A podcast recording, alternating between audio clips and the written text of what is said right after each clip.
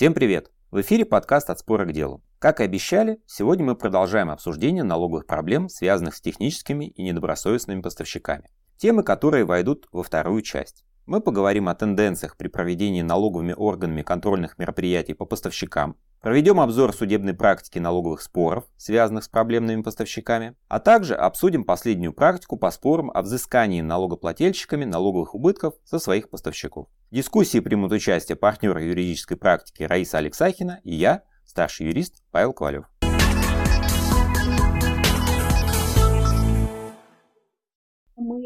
Определили общие тренды э, текущего взаимодействия правоприменительной практики с нашими контрагентами, и мы традиционно их разделили на три блока.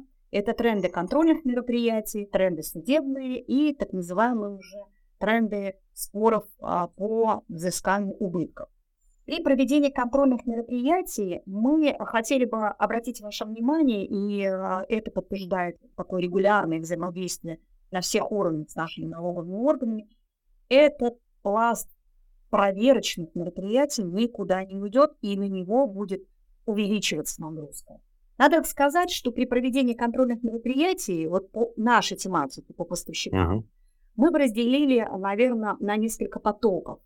Первый поток – это автоматизированный, наверное, контроль в рамках еще предпроверочного анализа uh-huh. или, пускай даже в рамках камеральных проверок, uh-huh. Но именно автоматизированный контрольный срез нашего взаимоотношения. Здесь просто из баз, как вы знаете, информационных выгружается список наших контрагентов. Uh-huh которые мы отражаем в книге покупок, книге продаж, причем обращаем внимание и там, и там. И направляются нам а, так называемые запросы «прокомментируйте», «скажите» и так далее. Вот в первом этом срезе мы что наблюдаем, какие тенденции? Ну, во-первых, надо сказать, что если раньше а, все-таки соблюдалась последовательность действий стороны наших уважаемых налоговых органов, нам сначала выгружали этот список с просьбой дать комментарии, а потом уже предлагались уточняться, то в последнее время мы наблюдаем в силу разных причин уже проскакивание первого этого этапа, когда они просят нас прокомментировать, как мы взаимодействовали и дать нам пояснение в отношении проявления должной осмотрительности, mm-hmm. а предлагают часто нам уже уточниться а, по показателям при работе с этими контрагентами. В этой связи возникает вопрос, так что, нам сразу уточняться? Нет. Если мы знаем, что мы э, имеем механизм внутреннего контроля, и самое главное, мы взаимодействовали с этими контрагентами, даже если сейчас они испытывают определенные сложности или ушли, как мы говорим, в спящий режим, не надо сразу идти на уточнение, даже по таким вот, как мы говорим, автоматизированным запросам со стороны налогового органа.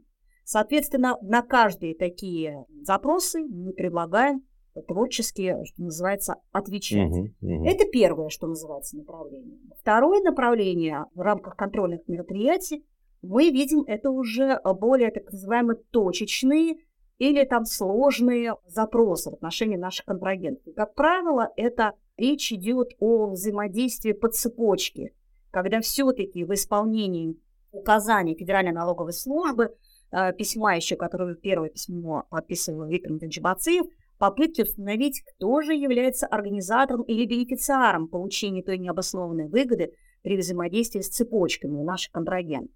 И вот такие запросы в рамках контрольных мероприятий, они особо важны, и надо их обязательно отрабатывать, надо не просто на них отвечать и демонстрируя должную осмотрительность, но и обязательно подключать и контрагентов, если тем более они еще живы, а если нет, то взаимодействовать с директорами, учредителями. Вот здесь личные контакты, они важны, особенно в отношении там, наших менеджеров, среднего коммерческого звена, которые непосредственно работают с нашими контрагентами. То есть проводить уже такую э, немножко творческую работу. Ну и, наверное, третье направление – это когда к нам в конце года, а сейчас прям горячая пора, вот октябрь, ноябрь, мы принимаем решение, а мы, это налоговые органы, принимают решение включать нас в периметр проверочных мероприятий или нет, и направляют нам различные требования а, уточняться и составлять с нами протоколы. А вот здесь как раз, если вы так в такой ситуации попали, конечно, работать по подаче пояснений и представлению документов, связанных с тем, что вы проявляли эту должную осмотрительность. Таким образом, а, контрольные мероприятия, вот они как бы целом развивается в этих трех стримах, mm-hmm. мы видим. Но надо сказать, что а, попадаются у нас еще часто, особенно на местах, а, случаи, когда налоговые органы, особенно я еще раз говорю, это местные налоговые органы, не успевают в силу или там не обрабатывают информацию, в том числе от нас, в отношении взаимодействия контрагентов, и сразу указывают наличие умысла, пишут страшные сразу письма или в требовании указывают уже, что мы считаем, что вы с умыслом взаимодействовали mm-hmm. и получали, с вашим контрагентом получали необоснованную налоговую выгоду. Здесь также надо обращать внимание, что вот этот акцент на умысел, он необходим для того, чтобы убедить в том числе вышестоящий налоговый орган о включении или нет включения нас в перечень контрольных мероприятий. И здесь я, я хочу напомнить, что мы все-таки часто апеллируем к письму 2017 года, письму Федеральной налоговой службы, а, который еще подписал а, Данил Вячеславович Егоров в отношении необходимости установления признаков умысла в ходе контрольных мероприятий, если в ходе контрольных мероприятий выявляется получение необоснованной налоговой выгоды. Ну и давайте посмотрим, что у нас происходит в рамках контрольных мероприятий. Количество претензий налоговых органов по проблемным поставщикам снижается. Это да. По сравнению с годами двух-трехлетней давности мы видим, что а, вот по формальным основаниям они снижаются, потому что в да. ходе таких оперативных взаимодействий с нами уже так или иначе контактируется. Но одновременно с этим мы наблюдаем, что поставщики к нам и попадают в контрольных э, мероприятиях, то больше речь идет о попытках переквалификации а, нашей роли по взаимодействию с, с этими поставщиками, где указывается на то, что мы являемся чуть ли не организаторами. То есть уже в рамках контрольных мероприятий Э, закладывая претензии, налоговые органы все чаще и чаще указывают на то, что мы занимаем какую-то активную роль э, с да, этими да, контрагентами. Да. То есть, То есть недостаточно вот таких формальных претензий, Абсолютно. что вот не заплатил, вот там была какая-то там наличка, может быть, на каком-то этапе. Вот эти все претензии, они исчезли вот, вот в нашей практике. Я вам не скажу за всю Одессу, да, но, но вот мы не видим этого. Вот после того, как было, появилось письмо Пациевское, да, 21 года, ну, даже на том этапе у нас же было несколько э, проверок в работе, где предъявлялись э, претензии по поставщикам, и их сняли сразу же после этого письма. И вот э, последняя там выездная проверка с этой претензией, уже не вспомню, когда была. Да, стараются а, исключительно формальные такие требования уводить. Угу. То есть в рамках контрольных мероприятий мы видим, что если а, выявляется и нам указывается на поставщиков, то стараются сразу подтягивать доказательственную базу, пускай очень корявую, как мы говорим, пускай недоработанную, но обращать внимание на наличие признаков, свидетельствующих о уже пункте 3, 122. А что именно? Это скрины с наших, или там срезы с, наших, с нашей переписки с контрагентами. Это совокупность материалов, свидетельствующих о том, что мы так или иначе контролировали нашего контрагента, uh-huh, uh-huh. контролировали его финансовые потоки, что мы формировали некий такой формальный документооборот. Сюда же уже принимаются внимание допросные мероприятия, которые проводят органы внутренних дел в рамках обычных мероприятий. Чаще мы видим а, инициирование претензий с поставщиками, когда так или иначе были разработки, которые органами внутренних дел и федеральной службы безопасности в разных аспектах. То есть вот нагрузка на претензии в рамках контрольных мероприятий поставщика на умышленный вот такой вот угу. аспект, он все больше и больше набирает обороты. И угу. в этой связи очень важно, по нашему мнению, обращать внимание как раз на доказательственную базу по механизму, ну, собственно, проявления должной осмотрительности и отсутствия вины, то есть демонстрация именно на этой стадии, собственно, нашей деятельности.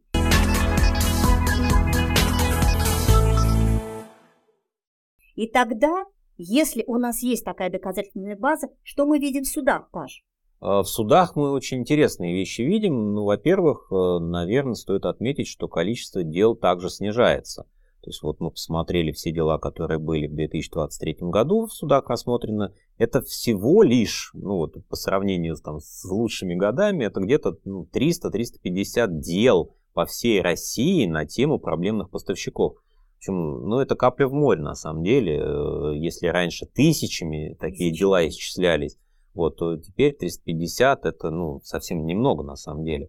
Вот, да, безусловно, мы, наверное, исключаем те дела, которые ну, налогоплательщики просто не пошли в суд. И в нашей практике тоже такие случаи бывали, когда на определенном этапе были достигнуты определенные договоренности, которые всех устроили, и уже никто никуда не пошел. Плюс Но... сюда я добавлю, Паша, обязательно это сюда же надо отключить и количество споров, которые были выявлены и оцифрованы в решениях, но которые были сняты при обжаловании федеральной налоговой службы. Да, это тоже Потому большой процент. Большой процент. Да, да, да. И вот мы а, неоднократно беседуя, беседуя с а, руководителями а, досудебного регулирования федеральной налоговой службы, они тоже это подтверждают каждый раз с нами беседе, что у них большой процент именно отмены угу. решений, если претензии выглядят как совокупность формальных да, да, критериев. критериев. Да, что абсолютно суды? согласен.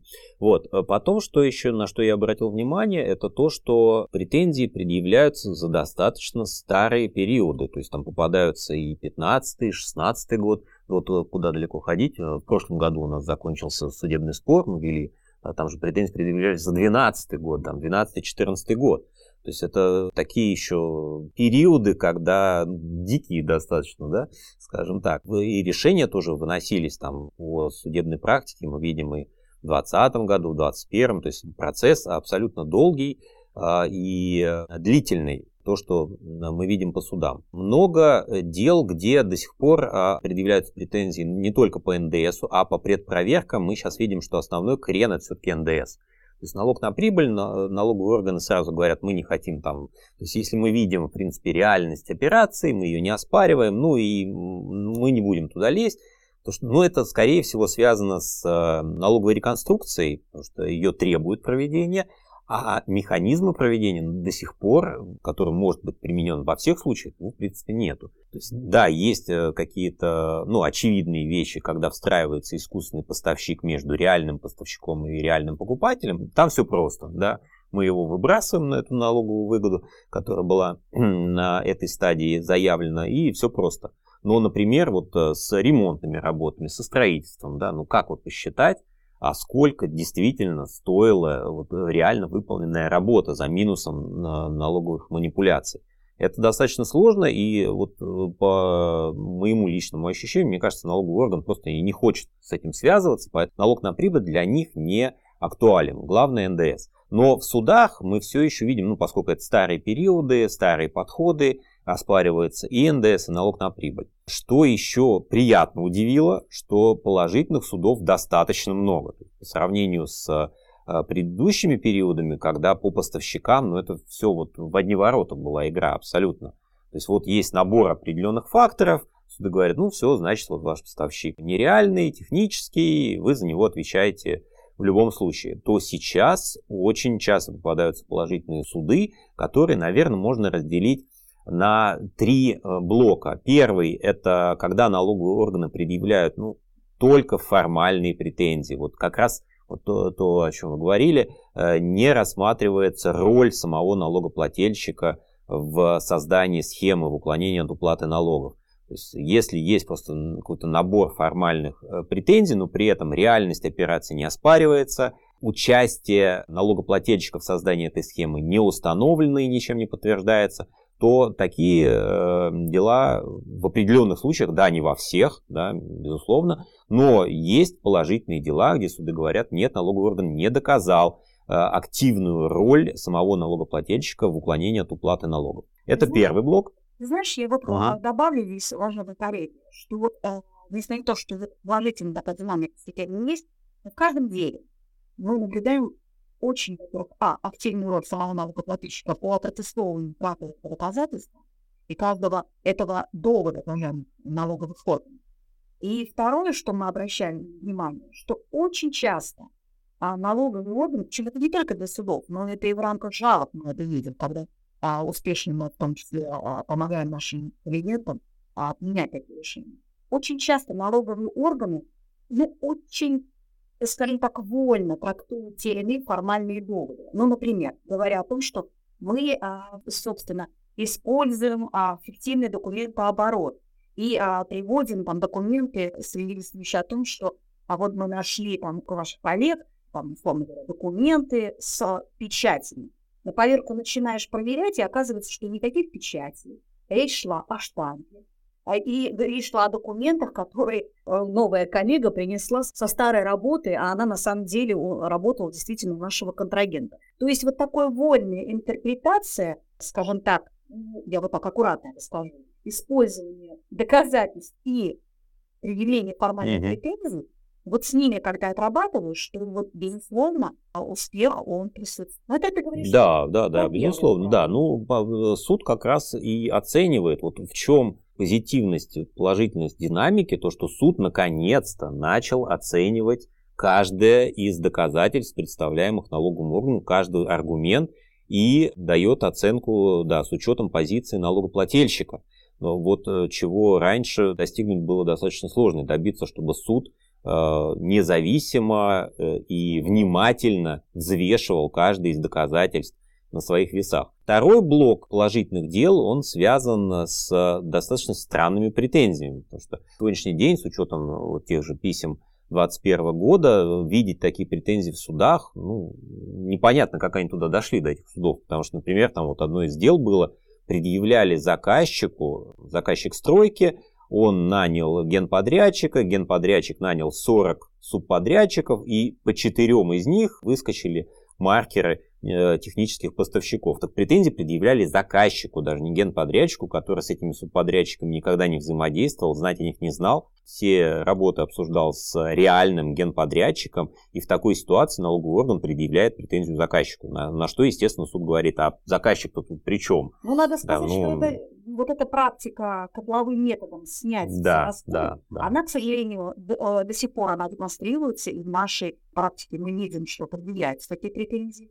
И опять же, дохождение этих э, споров до суда свидетельствует о том, что не до конца, наверное, а, мы смогли убедить, или там не дошли до, в том числе, до настоящего органа, наши, в том числе, доказать. Либо не, не увидели наши Ну, возможно, да. То есть странно. успешность, она имеет место быть. Да, да. А если мы выходим с такой категории дел. Да. Ну и третья категория – это налоговая реконструкция, которая не была проведена на стадии налоговой проверки, хотя основания все для этого были.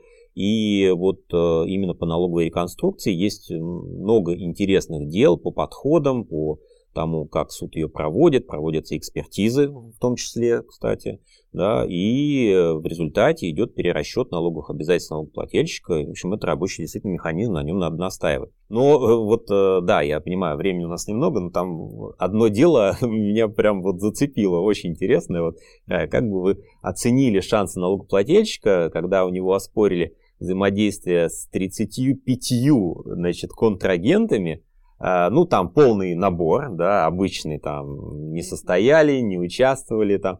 Помимо этого, э, налогоплательщик в ходе проверки не представил ни одного документа по этим, э, ни договоров, ни актов. Более того, он даже не смог пояснить, что делали эти 35 компаний вообще, да, и э, в ходе допросных мероприятий ни один из сотрудников компании также не смог э, ничего вот сказать о том, что с кем он взаимодействовал, как. Вот как вы оценили шансы? Ну, Паша, ну, да, я да. бы оценила, конечно, и ниже среднего, это однозначно.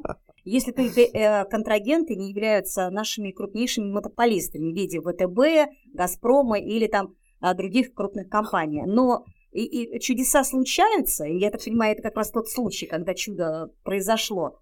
Но я хочу сориентировать коллег, что скорее это больше как чудо, а не как а, а, руководство к действию. Потому что в основном вопросные мероприятия, они как и были, так и остаются а, во главу угла с точки зрения доказательственной базы. А в отношении э, реконструкции, тоже отмечу, наиболее тяжелая ситуация с реконструкцией, на мой взгляд, знаешь, в плоскости, когда у нас мы добросовестно взаимодействуем с нашими контрагентами, действительно добросовестно, и, как вот в твоем случае, в отношении привлечения 40 субподрядчиков, генподрядчиков, мне налоговый орган формально говорит, принесите мне документы от ваших mm-hmm. генподрядчиков, я, я сделаю эту реконструкцию. Он формально показал, что он нам предложил это сделать. Выполнилось требование, которое на, на что ориентировал Виктор Валентинович да, в своем письме. Но юридически и фактически я это сделать не могу. И поэтому да, начинают отписывать, да. что мы не пошли на этот шаг реконструкции. Да. И здесь я обращаю внимание наших клиентов, наших уважаемых коллег, что при таких вот конструкциях, когда налоговый орган мне заведомо невозможное предлагает сделать, прямо обращать на это внимание, что мы бы и рады были пойти на реконструкцию, но здесь не, э, не реконструкция юридически и фактически невозможно. Но суды э, в ряде случаев говорят, что это именно обязанность налоговых Конечно. органов. Да. Невозможно именно Нельзя сказать, мы не знаем как, мы не понимаем как, вот мы все отдаем на откуп налогоплательщику. Нет, налоговый орган здесь обязан проявлять также активную позицию. Сюда об этом говорят. Ну, кстати, вот э, в том деле, который, да, я говорил, ну, чудо было недолгим. Э, первая апелляция была в пользу налогоплательщика, но вот э, кассация тоже не поняла юмора, да. юмора, да. Читая постановление Конституционной инстанции, прям было видно, что в какой-то момент они чуть ли не капслоком уже хотели писать, ну вот как же, ну вот, вот, вот такие обстоятельства, а вы поддерживаете налогоплательщика. Установите это обстоятельство. Ну, в общем, отменили, отправили переправили на новое. И было еще там несколько дел, где тоже выигрывал налогоплательщик при таких очень скользких, на самом деле, обстоятельствах. Касаться отменяет. Вот, э, ну, то есть смотрит. Практика, да. как бы наш опыт, он подтвердился.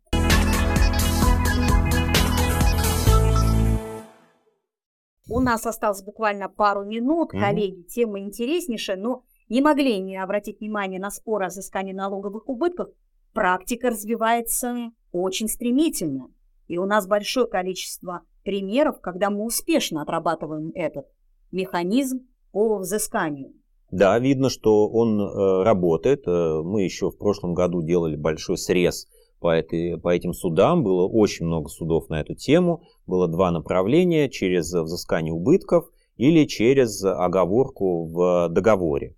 Вот, мы посмотрели практику этого года, дел стало еще больше, то есть действительно механизмы работают, суды взыскивают налоговые потери. Вопрос, э, наверное, насколько можно получить это исполнение да, взыскания, но это как бы отдельный вопрос. По крайней мере, есть определенный механизм, он работает, э, нужно более внимательно, как говорят суды, прописывать в договоре условия, через 406, то есть нужна прямая ссылка на норму, нужно прямое описание условий, при котором происходит выплата э, таких платежей, вот, и тогда э, налогоплательщики выигрывают и взыскивают налоговые потери со своих контрагентов.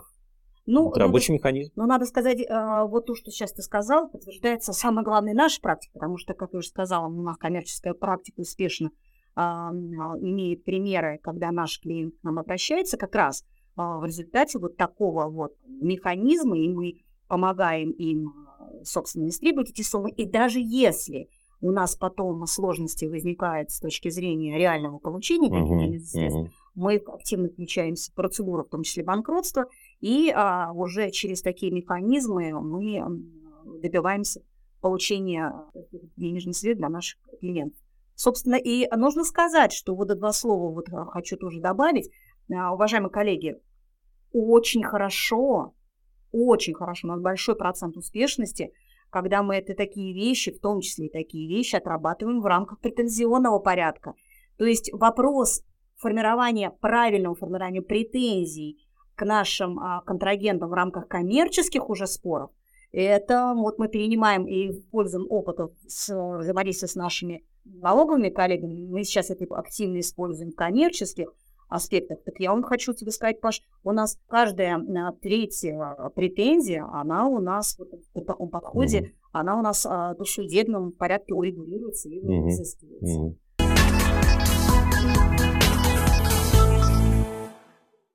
На этом мы завершаем наш выпуск. Подписывайтесь на подкаст «От спора к делу» в удобных для вас площадках Apple Podcasts, Яндекс.Музыки или Podster.fm. Ставьте оценки и комментарии. И, конечно, слушайте наши предыдущие выпуски. До новых встреч в эфире.